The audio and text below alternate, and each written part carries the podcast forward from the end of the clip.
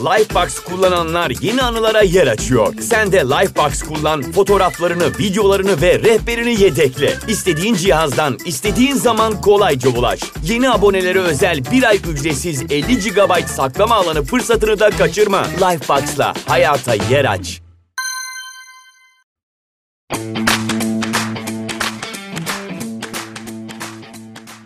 Merhabalar, Gelişi Güzel Hayallere hoş geldiniz.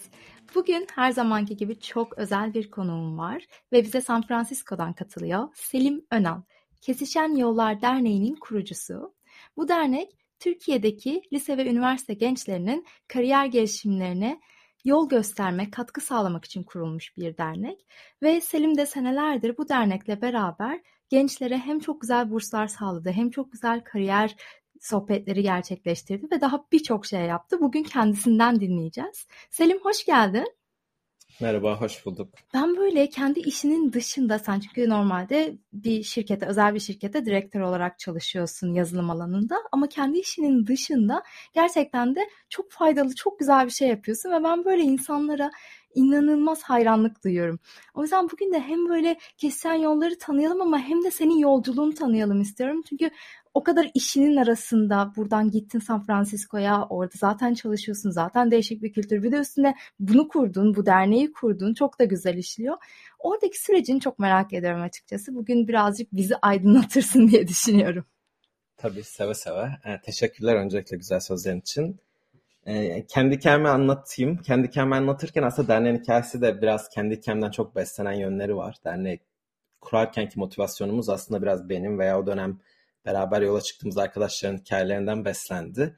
Ben e, Türkiye'de yani İstanbul'da doğdum, büyüdüm ve Amerika'ya taşınana kadar aslında aynı sokakta doğdum ve yaşadım. 2008, 2008'de Sabancı Üniversitesi'ne girdim. 2008'de Sabancı'dan mezun oldum. Amerika'da Brown'a doktora yapmaya geldim. Aslında ben o zaman akademisyen olmak istiyordum. E, ben böyle okulu öğrenciliği çok seven bir öğrenciydim. Hani okullu ömür boyu okulda kalsam mutlu olurum gibi düşünüyordum. Akademisyenliği biraz öyle zannediyordum. Ee, ama doktoraya gelince araştırmayı o kadar sevmediğimi fark ettim. Bir de üstüne gerçekten böyle çok yoğun sıla özlemi yaşadım. Yani o dönem belki hani başka bir şey yapsaydım da mutsuz olacaktım. 2010'da e, 2009'un son günlerinde hatta bırakmaya karar verdim doktorayı. İşte 2010'un başında iş aramaya başladım Amerika'da.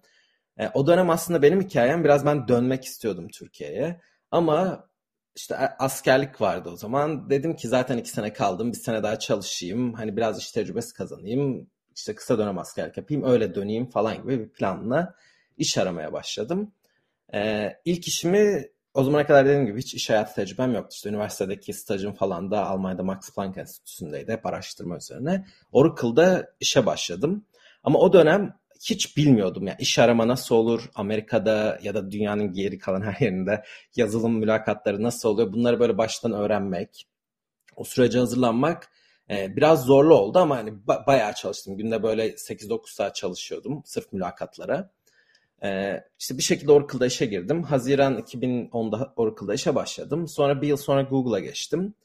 2011 Google'da Temmuz'da işe başladım. E, Google'da çalışırken böyle yavaş yavaş işe alım süreçlerinde çok gönüllü olmaya başladım. İşte mülakat yapıyordum. Onu birçok mühendis yapar zaten. Üzerine işte işe alım komitelerinde gönüllü olmaya başladım. Onlar genelde böyle gönüllülükle yürüyen süreçlerdi. Ee, sonra üniversite etkinliklerinde gönüllü olmaya başladım. İşte iki kere Çin'e gittim. Amerika'da çeşitli yer yani Brown'a gittim. İşte Harvard, e, MIT'ye işte başka başka üniversitelerdeki etkinliklere gittim. Dediğim gibi iki kere Çin'e sırf işe alım etkinliğine gittik bir hafta falan. E, bir de o arada Google'da bir program vardı. Kendi ülkenizde, kendi okulunuzda veya başka okullarda aslında kendi ülkenizde olmasına da gerek yok. Bir üniversiteye gidip Google'ın tanıtımını yaparsanız eğer sizin işte yol paranızı, otel paranızı, e, o etkinlikteki işte yemek, içmek, e, öğrencilere vereceğiniz ikramı, ne bileyim öğrencilere yollanacak bu ufak hediyeleri işte, e, işte defterler, kitaplar, Google kalemlikleri falan o tarz şeyleri yolluyorlardı. Bunu bir Tam sabah... kazan kazan ilişkisi değil mi? Hem fayda sağlıyorsun hem de üstüne geziyorsun, üstüne para alıyorsun neredeyse. Aynen öyle oluyor. Yani işte size alıyorlar. Kotanız mesela atıyorum business class biletine de yetiyor. Gidiyorsunuz iyi otellerde kalıyorsunuz. Sonra benim açımdan güzel bir değişiklik. Yani ülkeye gidiyorum. O tatili uzatıyorum. Biraz evde kalıyorum falan. iş seyahat yani bir de iş seyahati olduğu için hani tatil de daha azalmış oluyorum. Ee, Çin'e gidiyorum, Çin'i görüyorum falan. Hani bir yandan da ama bir an yani atıyorum mesela bu olayın maliyeti 4-5 bin dolara geliyor ama sonra bir bakıyorum Google'dan öğreniyorum ki Google'ın iyi bir adayı source etmek diyoruz biz ona. Yani bulup sisteme dahil etmesi zaten maliyeti ona yakınmış. Ee, şimdi öyle düşününce ben bir tane iyi aday bulsam orada aslında Google çıkarıyor bu maliyeti. iki tane bulsam karda. Tabii. Ee, sonra işte bunu Sabancı'da yaptım. 2013'ün aralığıydı yanlış hatırlamıyorsam. Sonra işte 2014'te e, Galatasaray ve Antalya Üniversitelerinde yaptık. Sonra e, Antalya Bilim Üniversitesi'ydi sanırım. Sonra e, işte İTÜ, Boğaziçi, ODTÜ, Bilkent, Koç, e, bayağı bir üniversite dolaşmaya başladım bu etkinlikte. Yani her Türkiye'ye gidiş seyahatimi bir iş şeyine çevirmeye başladım. Hem dediğim gibi benim işime geliyordu hem e, şirketin de çok hoşuna gidiyordu. Avrupa'daki iş alımı ilgileniyordu Türkiye ile. Onların da çok hoşuna gidiyordu. Benim böyle aktif olarak Google markasını işe, işveren olarak bir Google markasını tanıtmam sürekli. Ee, sonra o sırada da şunu ben gözlemledim kişisel olarak. Yani Türkiye'de ben de öyleydim öğrencilikte. Bu bana has bir durum değilmiş. Öğrencilerin çok başarılı öğrenci var ama ne yapacağını bilmiyor. Nasıl ilerleyeceğini bilmiyor. Hiçbirimiz Nasıl... bilmiyorduk değil mi Selim ya? Evet. Hiçbirimiz yani hala daha emin ol, olduğumuzu söyleyemem. Bazen geliyor yani. Ya kesinlikle doğru ama şu var ben, ben benimki mesela bence çok daha derin bir cahillikti kariyerimi yönetme konusunda öğrenciyken. Yani şimdi de oluyor bazen öyle mi yapsam böyle mi yapsam ama bunlar yine ne yapacağımı, nasıl bilgi toplayacağımı biliyorum. Ya da bir seçenek arkasından gittiğimde hani sonuçların tabii ki yanlış bir seçim yapabilirsiniz. Yanlış bir şirkette çalışabilirsiniz. Sevmeyebilirsiniz işinizi ama hani o dönemki böyle hiç neyin ne olduğunu da bilmemekti. Tabii ee, bu kadar kaynağımız da yoktu ama yani mesela ben ben stajyerken LinkedIn daha yeni yeni yeniydi yani popüler olmaya başlamıştı. Ya da ne bileyim Google'da bu kadar çok bilgi yoktu. Glassdoor diye bir şeyin varlığından haberdar, haberdar değildim. Yani bizim erişebileceğimiz bu kadar bilgi de yoktu. Hep kulaktan dolma ya da üniversite işte etkinliklere gelen senin gibi bu kişilerden dinlemeydi. Yani doğru ama ben mesela bir yandan da burada, şimdi burada Silikon Vadisi'nin göbeğinde olmanın da tabii etkisi var. Stanford'daki öğrencileri biz işte işe alım için mülakat yapıyoruz. Sen bakıyorum mesela üniversite 2'den itibaren çok net neyin ne olduğunu anlamışlar yani eğitim olarak aldıkları eğitimin bence Türkiye'deki iyi bir kendi alanımda söyleyeyim bilgisayar bilimi eğitiminden farkı yani eğitimin derslerin içeriğinin çok fazla yok. Ben mesela kendim Stanford'dan 6 veya 7 ders aldım. Bizim şirketlerde bir eğitim fonu oluyor, bütçesi oluyor. Her sene işte Stanford dersleri çok pahalı olduğu için bir tane alabiliyorsunuz onunla ama e, yani bunu kullandım ben bayağı çalıştığım şirketlerde hem Google'da hem şimdi Salesforce'da.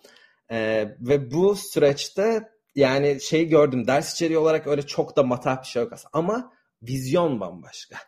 Yani çok çok biliyor öğrenciler. Neyin ne olduğunu, sistemin nasıl çalıştığını, kendi değerlerini e, yapabileceklerinin çok daha farkındalar. Ne kadar önemli değil mi?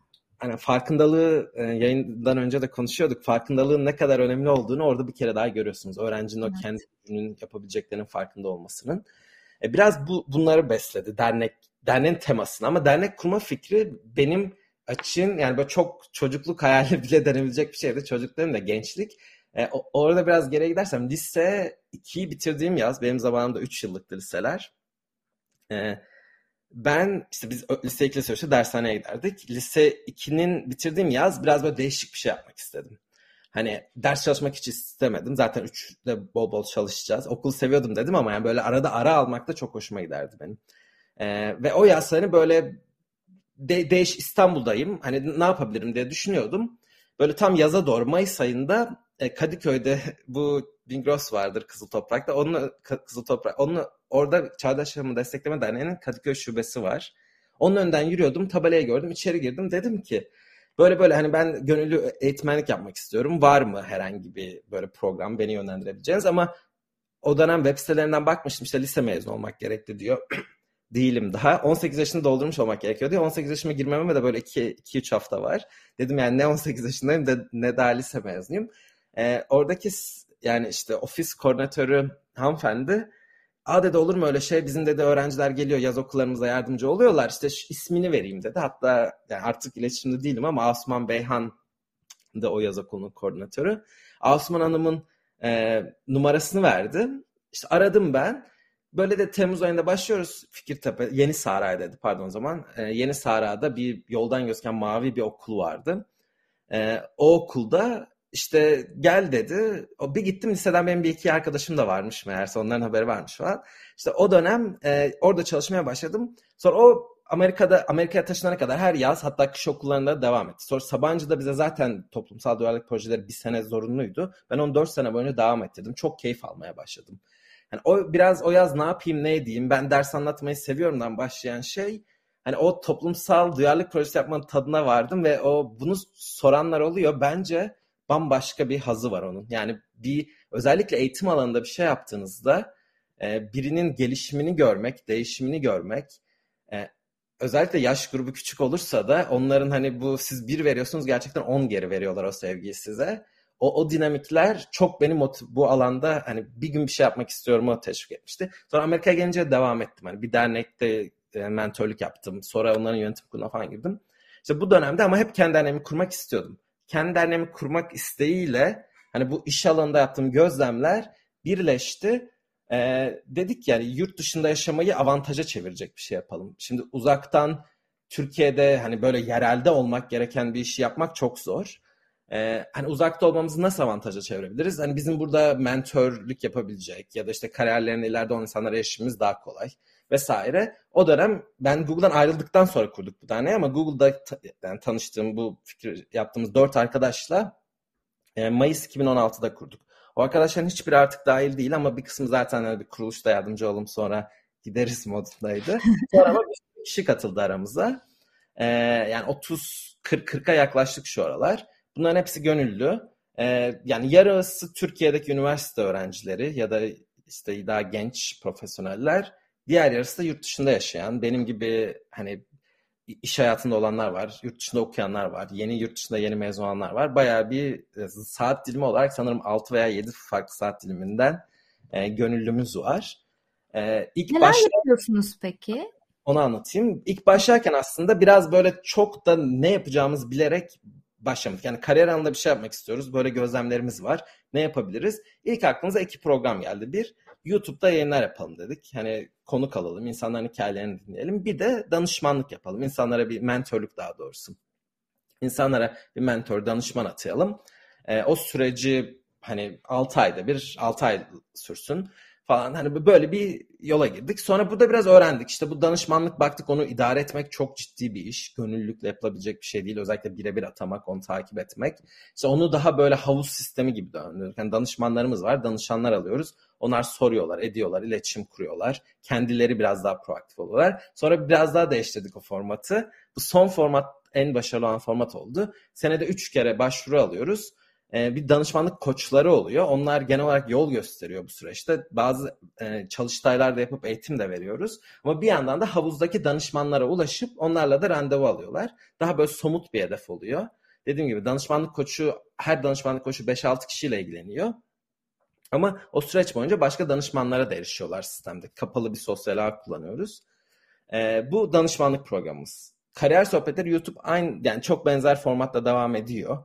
YouTube kanalımıza konuk alıyoruz. Kariyer hikayelerini dinliyoruz. Ee, onun biraz böyle canlı çekimlisini de aslında bir noktada yapmak istiyoruz. Biraz böyle vlog gibi ama bir pandemi girdi. Ee, ondan sonra hani organizasyonu bir türlü yapamadık. Bu yaz olursa denemek istiyoruz onu. Bu iki programımız. Bir staj bursu programımız var. Aslında genel burs programlarımız diyeyim. Bunun bir ayağı yurt dışında staja kabul alan ama gideceği yerden maddi destek almayan öğrencilere ulaşım bursu verdik çeşitli kereler ihtiyaç bursu da vermeye başladık pandemi döneminde. Çünkü çok fazla tablet e, talebi ya da bilgisayar mühendisi öğrencilerinden bilgisayar talebi gelmeye başladı. İşte kod yazacağım ya da ders takip edemiyorum falan gibi.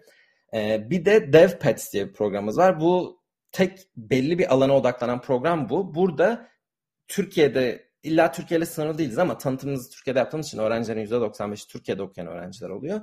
Ee, öğrencileri Silikon Vadisi firmalarının mülakat süreçlerini hazırlıyoruz. Ama bu hani böyle bir kerelik danışmanlık gibi değil de 17-18 haftalık bir ders ve böyle hani konuklar alıyoruz. Bu firmalardaki mühendisler anlatıyorlar tecrübelerini. Biz bir de her hafta işte özgeçmiş nasıl hazırlanır, davranışsal sorular nasıl cevap verilir. Bir sürü deneme mülakatı yapıyoruz.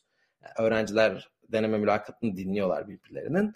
Ee, ve 18 haftanın sonunda işte başarılı olanları referans da buluyoruz bu şirketlerden. E, bu da DevPass. Fonlama kısmına gelirsek aslında Amerika'da kurulmuş olmamızın kurulma nedenlerimizden bir tanesi de buydu. Burada e, özellikle Silikon Vadisi firmalarının birçoğunda bir sosyal sorumluluğu destekleyici programlar çok fazla. Mesela ben 1 lira bağışlar, 1 dolar bağışlarsam işte benim çalıştığım şirket her yıl 6 bin dolara kadar 1 dolar ekliyor. Ee, mesela ben 500 dolar bağış yapıyorsam sene sonunda o da 500 dolar ekliyor. Onun dışında benim mesela şirketimden bugüne kadar 30 bin dolara yakın fon aldık. Bir tane 10 bin, bir tane 15 bin. Arada da işte 500 bin, 500 bin dolarlık ufak ufak fonlar. Bunlar mesela e, gönüllülük yaptığınız saatleri giriyorsunuz. Sonra sene sonunda ufak bir proposal gibi bir şey yazıyorsunuz. Hani bu derneğe ben çok e, emek veriyorum. Zaten görebilirsiniz sene boyunca bu kadar saat gönüllülük yaptım. Üzerine hani bu parayı alırsak şunlarda kullanacağız diye. Hem hani ne kadar emek vermişsiniz geçmişte hem fikriniz, planınız ne? Bunu böyle iki yılda bir almaya hak kazandığınız bir, bir fon vardı. Şimdi onu biraz değiştirdiler bu sene. Oradan aldık. Ee, yani buradaki eşten dosttan bağış yapanlar oluyor. Dediğim gibi şirket eşleşmesiyle ikiye katlanıyor. Mesela Google'ın yılbaşı zamanı 400 dolar veriyor her çalışanına. Bunu istediğiniz derneğe bağışlayın diyor. Yani derneğe başlamak zorundasın. O listede kayıtlı yüzlerce dernek var. Tanıyan arkadaşlarım bir kısmı o yılbaşı hediyelerini bize yolluyorlar. İşte atıyorum Google'da gönüllülerimiz varsa eğer Google'da çalışan her bizde çalıştıkları saat adına 10 dolar bağışlıyor. Microsoft 25 dolar bağışlıyor. İşte Facebook'un mesela reklam kredisi e, şey var. Her çalışanına 250 dolarlık aylık reklam kredisi veriyor falan. Böyle bunları takip ediyoruz. Hani bu, bu, bu coğrafi olarak ya da ne bileyim sektör olarak Silikon Vadisi olmanın avantajlarından faydalanmaya çalışıyoruz. En büyük gelir kaynaklarımızdan biri o dürüst olmak gerekirse. Yani teknoloji firmaları ve oradaki çalışanların bize yaptığı bağışlar. Çok güzel. Yani hiç böyle bu şekilde fanlanabileceğiniz hiç aklıma gelmemişti biliyor musun? Ee, yani en büyük gelir kaynağımız o. Bir de aslında bakarsan bizim burs dışındaki hiçbir programımız böyle çok para gerektiren programlar değil. Yani işte ay yıllık işte StreamYard kullanıyoruz. Ona işte 100-200 dolar veriyoruz. Ne bileyim bazen çok büyük bir etkinlik olursa onun tanıtımına 20-30 dolar veriyoruz falan. Ama hani bunların hepsi böyle bu, yani hatta rakamlar vardı bende çok hızlı da bakabilirim. E, toplandığımızdan bugüne sanırım yüzde yani elimize geçen paranın yüzde harcadığımız paranın pardon e, 20 yani yüzde 80'ini e, 83'ünü şey burslara harcamışız. Lifebox kullananlar yeni anılara yer açıyor. Sen de Lifebox kullan, fotoğraflarını, videolarını ve rehberini yedekle. İstediğin cihazdan, istediğin zaman kolayca ulaş. Yeni abonelere özel bir ay ücretsiz 50 GB saklama alanı fırsatını da kaçırma. Lifebox'la hayata yer aç. Ee, çünkü yani en, en büyük şey o. Gider o. Ee, o bir yandan iyi, bizim açımızdan iyi bir şey. Çünkü hani eğer para atıyorum bağış azalırsa bu sene e, ya, ne yazık ki ama hani bursları azaltarak biraz daha kendimizi bayağı uzun süre devam ettirebiliyoruz. Hani bağış çok olursa daha çok burs vermeye çalışıyoruz o sene. Bir de e, yani sana ilginç gelebilir ya da gelir mi bilmiyorum. Aslında sektörün içindesin. E, yani sektördeki problem bizim biraz dernekte de var. Şu bizim bazı programlarda para olmadığı için değil. Yani onu emek verecek gönüllü çalışan bulamadığımız için yapamıyoruz. Mesela staj bursu programını bir, böyle senede iki veya üç kere yapıyorduk. Bu Ocak, Şubat gibi yeniden başlatacaktık. Gönüllü olan arkadaşın kendi kişisel işlerinden dolayı çok yoğundu. Yeni bir gönüllü bulamadığımız için e, staj bursları biraz daha hassas programlar. Hani gönüllüye belli bir seviyede hani güvenmek, tanımak istiyoruz. Çünkü jüriyi koordine ediyor falan. Ee, ondan mesela bu ara yapamadık ama yani problem fonumuz yani bir, bir para ayırmıştık ona para değil. Hani bu süreci yürütecek, başvuruyu toplayacak, işte jüriye o başvuruları yollayacak falan kişi bulamamamız. O zaman hemen buradan duyurusunu yapalım Selim. Çünkü bu podcast'in 47 ayrı ülkede dinleyicisi var her baktığımda yeni bir ülke ekleniyor ve en çok aslında e, Türkiye'den sonra Almanya, Amerika ve Kanada olarak gidiyor. O yüzden de hani bizi dinleyen böyle güzel bir şeylere imza atmak isteyen birileri varsa Selim'e kesişenyollar.org üzerinden ulaşabilirsiniz ya da LinkedIn üzerinden de ulaşabilirsiniz ki evet. ben çok kıymetli buluyorum hani mentorluk çünkü birçok dernek yapıyor hani hem mentorluk yapıyor hem böyle güzel kariyer görüşmeleri, buluşmaları yapıyorlar. Yani bunlardan herhangi biri olur ya da dediğin gibi şu an sizin açığa, açıkta ihtiyacınız olan rol neyse belki yardımcı olmak isteyen olur deyip duyurusunu yapmış olalım buradan. Çok teşekkür ederiz. Aynen çok mutlu oluruz. Ben tek sosyal medya LinkedIn kullanıyorum gibi bir şey. Çok e, sosyal medya kullanmıyorum ama LinkedIn'i çok düzenli takip ediyorum, bakıyorum. Yani oradan yazarlarsa ben mutlaka cevap veririm. Evet süper olur ya çünkü gerçekten dediğim gibi hani bilmiyorum ben mi acaba obsesif bir şekilde hani bu bir şeylere fayda sağlama bir şeye böyle dokunalım bir şeyde çorbada tuzumuz olsun modundayım herkes mi böyle ama yani o kadar çok yapılacak şey var ki o kadar çok böyle hayatımıza minik de olsa anlam katacak güzel şeyler var ki bence bir şekilde ucundan tutabiliriz ya. O yüzden sana da soracağım bu kadar işin arasında bu kadar işte bursu var bunun YouTube'u var aynı şekilde e, öğrencilerle görüşüyorsunuz ediyorsunuz sadece gönüllülerden oluşuyor. Bunu nasıl yönetiyorsunuz? Hem tam zamanlı çalışıyorsun. Yani şöyle şimdi dediğim gibi 40'a yakın gönüllü e, ordumuz var neredeyse. Yani o üniversite birçoğu da üniversite öğrencisi bu arkadaşların. Onların emeği tabii ki çok büyük. Yani onlar sayesinde yürüyor her şey. E, benim açımdan ama kişisel en büyük motivasyonum açıkçası ben bunu dedim yani lise öğrencisiyken fark ettim. Bu tarz şeylere vakit harcamak bence insanın genel verimliliğini çok arttırıyor. Yani böyle hayata daha farkındalığını arttırıyor diye düşünüyorum. Daha böyle gerçekçi bakmaya başlıyorsun. Mesela e, yani ben üniversitedeyken işte hiç unutmuyorum e, Sultanbeyli'de bir giderdik. Böyle gerçekten kışın e, yani biz böyle kat kat montlarla e, ayakkabısız, çorapsız çocuklar sokakta oynardı. Şimdi onu görüp gelin geri gelince işte ki ben böyle çok e, yani çalışkan okul, okula önem veren bir öğrenciydim. Yani dörde yakın da ortalama mezun olurken ama ona rağmen mesela ya bu dersten de ödevden de tam yapamadım diye üzülemiyorsunuz anlatabiliyor muyum? Yani böyle ufak şeylere olan üzüntünüz e, daha ya çok daha mantıklı ve gerçekçi bir seviyeye iniyor. İş hayatı için de öyle. Yani bir yandan mesela aslında bizim derneğin yaptığı işler açısından o da böyle bir uçurum oluyor bazen. Bazen mesela işte bu DevPets'teki öğrencilerle teklif aşamasına geliyorlar. Şirketlerden 2-3 şirketten teklif alıyorlar. Bu bizi çok mutlu ediyor. İşte onlara şey taktiği veriyoruz. Münak, e, pazarlık yani şirketlerden başlangıç maaşlarını nasıl arttırabilirler? Orada konuştuğumuz rakamlar işte yıllık 200-250 bin dolarlık maaşlar. Amerika'da ise özellikle bu öğrenci. Ee, Sonra geliyoruz Türkiye'ye. E, atıyorum yani kirasını ödeyemeyen, bin liraya ödeyemeyen öğrenciler bazen bize ulaşıyor bir şekilde. E, biraz bu hani bu iki birbirinden çok farklı gibi gözüken gerçekliğin e, ikisi de aslında çok gerçek. Yani hani o kirasını ödeyemeyen öğrenciye de duyarlı olmak gerekiyor ama sadece ona odaklandığınızda da bence bazı şeyleri çözemiyorsunuz. Yani bu hani yüksek kazanan, çok başarılı olan insanlara da ihtiyaç var bence toplumda uzun vadede ki hani onların getirdiği zenginlik paylaşılsın. Ben mesela alakasız belki biraz ama e, Türkiye'de yani bugün hani siyaseten bir gücüm olsa ya da hani bu alanlarda biri olsam e, teknoloji firmalarının Türkiye'de yani mühendislik ofisi ya da genel olarak ofis açması veya büyümesi için çok çaba harcarım. Bence inanılmaz. Sen de mi katılırsın? Kesinlikle katılıyorum. İlk yapacağım şey bu olurdu ya. O kadar çok yeteneğimiz var ki ve hepsi gidiyor. Yani evet, Selim sana hem anlatamam. Hem de yani bu hani ödenen maaşların çok yüksekliği bence inanılmaz ülke ekonomileri için de. Yani mesela İsrail'in gayri safi milli hasılasının sanırım yarısından fazlası teknoloji sektöründen geliyormuş. Yani San Francisco, New York'tan sonra dünyada üçüncü Tel Aviv'miş startupta, startup kültüründe. Mesela ben hep bunu söylüyorum. Yani İsrail bunu başarıyorsa bütün e, yani siyasi sanırım onun üzerinde parti var mecliste işte sınırsal problemleri iç içsel iç yaşadığı inanç veya etnik köken odaklı problemleriyle İsrail bunu başarıyorsa e, yani hani başka hiçbir ülkenin bence mazeret olmaması lazım. Yani Türkiye'nin hiç mazeret olmaması lazım. E, o açıdan yani bu hem bence dediğim gibi beyin göçünü bence önleyici veya azaltıcı bir şey. E, bizim gibi yurt dışında artık bayağı uzun kariyer yapmış insanlar için bence bir şans. Yani geri dönüp ülkede de çalışabilme şansı. Şu an çünkü bizim sektörde burada çalışanların birçoğunun öyle bir şansı yok. Yani ülkeye döndüklerinde benzer yaşam standartlarını tutturabilecekleri gerçekten hiçbir iş yok. Ee, evet, yok. Hatta benim şirketimin Türkiye'de şeyi bile yok. Genel müdürlüğü bile yok. Mesela şu an bize evden çalışma var ya da remote working geldi ya dışarıdan çalışabiliyoruz ya da istediğimiz ülkeden. Ben çalışamam Türkiye'de çalışmak istesem mesela istifa etmem gerekecek. Ama bildiğim kadarıyla böyle bir şey geliyor. Bu konuda bilgin var mıydı senin Selim?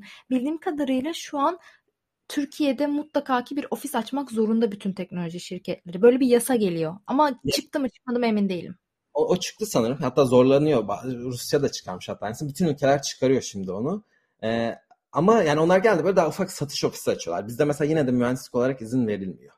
Yani o hani mühendislik ofisi olmadığı için bir tek senin orada ama saat dilimin çünkü çok farklı 11 saat ileride. Yani ekip ruhu vesaire gibi şeyler. Arada da istediğin ilde hadi ofise gel olmayacağı için e, yani şu aşamada mesela Türk yani izin verilmiyor. Resmi olarak olduğu ülkelerin hepsinde izin vermiyor. Mühendislik ofislerinin olduğu ülkelerden çalışmaya izin veriyorlar. İşte bizim için mesela bu Amsterdam, Londra, Avrupa'da, Dublin, işte Amerika'da belli iller. Ee, uzaktan çalışma, Amerika içindeysen uzaktan çalışmaya da izin veriyorlar büyük ölçüde ama yani mesela bazı firmalar şimdi yeni dönemde bu yazdan itibaren hani en azından 2-3 gün gelebileceğin bir sistem istiyorlarmış falan.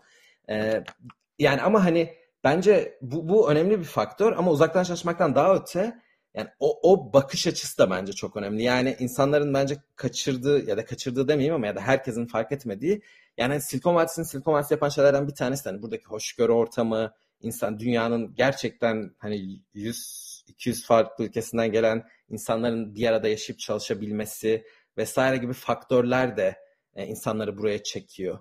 E, yani teknoloji firmalarının bu kadar bu bölgede büyümesinin bence bir nedeni de o. E, bu biraz böyle hani yani daha böyle bütünlükçü bir bakış açısıyla bence yaklaşılmalı diye düşünüyorum bu probleme. E, yani bunun haricinde bu bizim sektörün yani deli gibi büyümesinden bence bir noktada mutlaka ülke olarak hani fayda almamız. Ya yani bazı adımlar atılıyor, hiç adı, atılmıyor değil. E, ama bence tam doğru adımlar mı atılıyor? Gerçekten sektörün nasıl çalıştığını bilen insanlar mı atıyor adımlar? Benim o konuda kuşkum var. Yani bazen oradaki arkadaşlardan duyduğumuz şeyler ya da buraya gelen ziyaret edenlerden duyduğumuz e, yani biraz sanki buradaki dinamikler çok anlaşılmıyor gibi geliyor bana. Evet, olabilir yani zamanla. Ama ne güzel ki sen böyle bir adım attın. Güzel de bir dernek kurdun. Bu kadar güzel de yardımcı oluyorsun. Bence bunlar biraz da kelebek etkisi Selim ya. Yani o yüzden sana şeyi soracaktım. Senin böyle kelebek etkisi yaptığını düşünsek. Şu an böyle birkaç kişiyi etkileyeceksin. Onlar diğerlerini etkileyecek gibi. Böyle senden ne ne öğrenebilirdik? Yani bize ne söylerdin? Eğer ki işinizin dışında ekstra böyle bir şeye dokunmalık bir şey yapmak istiyorsanız, ufacık bir etki yaratmak istiyorsanız ne söylerdin? Ya çok, çok güzel anlattın. Ben genelde e, Deniz Yıldız'ın hikayesi benim bu, bu konulardaki motivasyon nedenim oluyor. Yani gerçekten bütün deniz yıldızlarını kurtaramıyorsunuz ama yani kurtardığınız deniz yıldızı için e, onun anlamı çok büyük oluyor. Ama kelebek etkisi de bence çok çok güzel bir benzetme.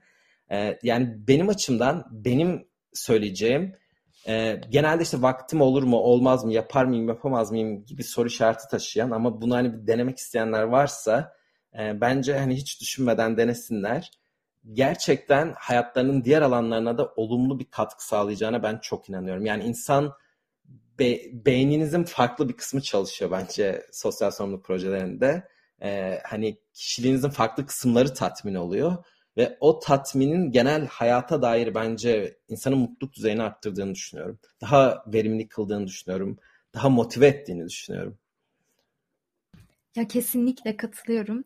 Bu Çağdaş Yaşamı Destekleme Derneği'nden bahsetmiştin ya benim kardeşim orada Ataşehir Şubesi'ne başkanlık yaptı. Ve böyle beni birkaç kişiyle tanıştırdı. Onlara böyle eğitimler verdi. Mindfulness temelli stres azaltma eğitimi de verdik. Güzel böyle değişik projeler yaptık sana anlatamam. O kadar güzel bir böyle vibe var ve o kadar güzel bir elektrik oldu ki öğrencilerle aramızda. Her böyle bilgisayarı kapattığımda yüzünde kocaman bir gülümsemeyle kapatıyordum. Ve çok mutlu olmuştum. O yüzden böyle herkese şey diyorum. Arkadaşlar bakın işte ÇYD'nin böyle bir şeyi var. Mentor da olabiliyorsunuz. Bunu da olabiliyorsunuz. Speaking club'ları var. Çünkü o kadar iyi şeyler yapıyorlar ki. Hani sen ilk söylediğinde o yüzden böyle kocaman gülümsüyordum yine Çağdaş Yaşamı Destekleme Derneği ile karşılaştığın zaman. Bir de hani dediğin seni daha bir, iyi bir insan yapıyor. Hayatın diğer alanlarını etkiliyor. Bu pandemi başladığının ilk e, yılıydı. Ben işte yine böyle şirkette gönüllü olarak e, meditasyon dersleri veriyorum. Workshoplar yapıyorum. Çok ekstrem bir şey yapmıyorum aslında ama o sene o kadar ilk sene o kadar zordu ki Selim. Sana anlatamam yani insanlar çok zorlanıyordu. Haftada iki kere yarımşar saatlik bir meditasyon dersi ne kadar hani hayatını değiştirebilir ki baktığında. belki o haftanı kurtarır birazcık ama sene sonunda katılımcılarımdan düzenli böyle bir sınıfım vardı. Katılımcılarımdan biri bana ne dedi biliyor musun? Hayatımdaki en iyi, en önemli insan olduğun için bu sene sana teşekkür ederim. Hayatımı kurtardın gibi bir şey söyledi. Ve ben deli gibi ağlamaya başladım. hani onun etkisini hayatının diğer taraflarında kesinlikle hissediyorsun. Yani o gerçekten birinin hayatında bir şey değiştirmiş minicik de olsa onun etkisi sana çok farklı bir şey katıyor yani. Yani bir yaşama sevinci katıyor, bir anlam katıyor. Ekstra daha fazlasını yapma isteği katıyor. Aman ne çok konuştum ya benim değil senin podcast'indi zaten. Kusura bakma. Yani bu Levent Gültekin demişti sanırım bir kere bir yazısında. Ee, demokrasi bu açıdan çok güzel diye. Çünkü e, eğer hani sadece kendini düşünürsen mesela senden zengin oluyorsun, çocuğunu özel okula yolluyorsun. Ya ne olacak ki? Hani başkalarını düşünmeyeyim diyorsun ama atıyorum işte seçimde bu sefer mesela o düşünmediğim dediğin kişiler senin de çocuğunun da geleceğini belirliyor. Ya da işte pandemi oluyor. Hani o, o ayrı o ayrı şey e, ara ara duvarlar lak diye yıkılıyor. Hani bu yüzden biraz özellikle demokrasiden dolayı eğer kendini düşünüyorsan da aslında e, kendini çocuklarını yani illa hani fedakarlık olması gerekmiyor. Bence bencilce düşündüğünde de bir şey yapma e, isteği ve de bir şey yapma zorunluluğu hissediyorsun. E, o açıdan yani ben biraz öyle de bakıyorum açıkçası. Sadece e, yani ben belki e, söylediğim mesaja biraz ters olacak ama benim en büyük yapma nedenim beni mutlu etmesi açıkçası. Yani kişi olarak bana garip garip de demeyeyim çok büyük bir mutluluk veriyor. Bir şeyi başarmak, birinin hayatında olumlu bir etki yapmak çok farklı, başka hiçbir yerde almadığım bir tatmin veriyor. Ee, benim yani en büyük yapma nedenim o. Beni mutlu etmesi. Tam olarak o yüzden kelebek etkisi dedim zaten. Hani seni mutlu ettiği için sen de başkalarını mutlu ediyorsun. Aslında hani söylediğim mesaja ters değil. Aslında tabanda bayağı bir benzer. Neyse biz bunu böyle sabaha kadar güzelliğini konuşabiliriz ama çok teşekkür ederim katıldığın için Selim. Gerçekten çok güzel mesajlar aldım. Çok da büyük ilham aldım senden. Umarım dinleyicilerimiz de aynı şekildedir. LinkedIn'den Selim'e ulaşabilirsiniz. Eğer ki Selim'in derneğinde gönüllü olarak yer almak ve öğrencilere yardım etmek isterseniz. Ya da yani fayda almak isteyen öğrenciler soruları varsa onlar da ulaşabilir. Kesinlikle. Kesinlikle. Çünkü bana da bazen geliyor. Benim de bir yurt dışı serim vardı. E, yurt dışına taşımak, yaşamak, iş bulmak gibi bir serim vardı. Oradan bana da bayağı soru geliyor öğrencilerden. Bizi dinleyen öğrenciler mutlaka Selim'e de ulaşabilirler ya da kesisanyollar.org. O zaman görüşmek üzere.